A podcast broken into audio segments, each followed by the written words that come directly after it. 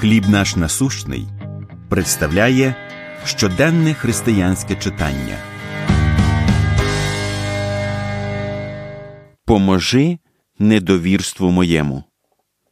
Марка 9.24 Зараз батько хлоп'яти зі слізьми закричав і сказав Вірую, Господи, поможи недовірству моєму. Де моя віра? Навіть у глибині душі немає нічого, крім порожнечі і темряви. Боже, якщо ти є, будь ласка, пробач мені. Ви можете здивуватись, дізнавшись, хто автор цих слів. Мати Тереза, улюблена і відома як невтомна помічниця бідних у Калькутті, вона тихо вела відчайдушну війну за свою віру впродовж п'яти десятиліть. Після її смерті в 1997 році про цю війну стало відомо, коли фрагменти її щоденника були опубліковані в книзі Прийди та будь моїм світлом. Що ми робимо з нашими сумнівами або з відчуттям відсутності Бога? Ці моменти можуть дошкуляти одним віруючим більше, ніж іншим. Втім, багато вірних християн можуть у певний момент свого життя переживати миті таких сумнівів.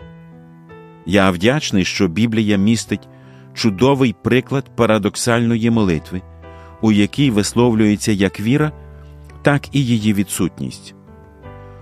У дев'ятому розділі Євангелія від Марка розповідається, як Ісус зустрічається з батьком, чий син з дитинства зазнавав демонічних мук.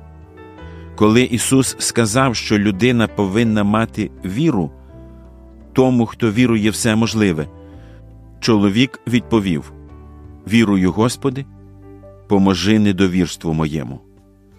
Це чесне і щире благання закликає тих, хто намагається впоратись із сумнівами, віддати їх Богу, вірячи, що Він може зміцнити нашу віру та міцно тримати нас, поки ми проходимо через найглибші і найтемніші долини.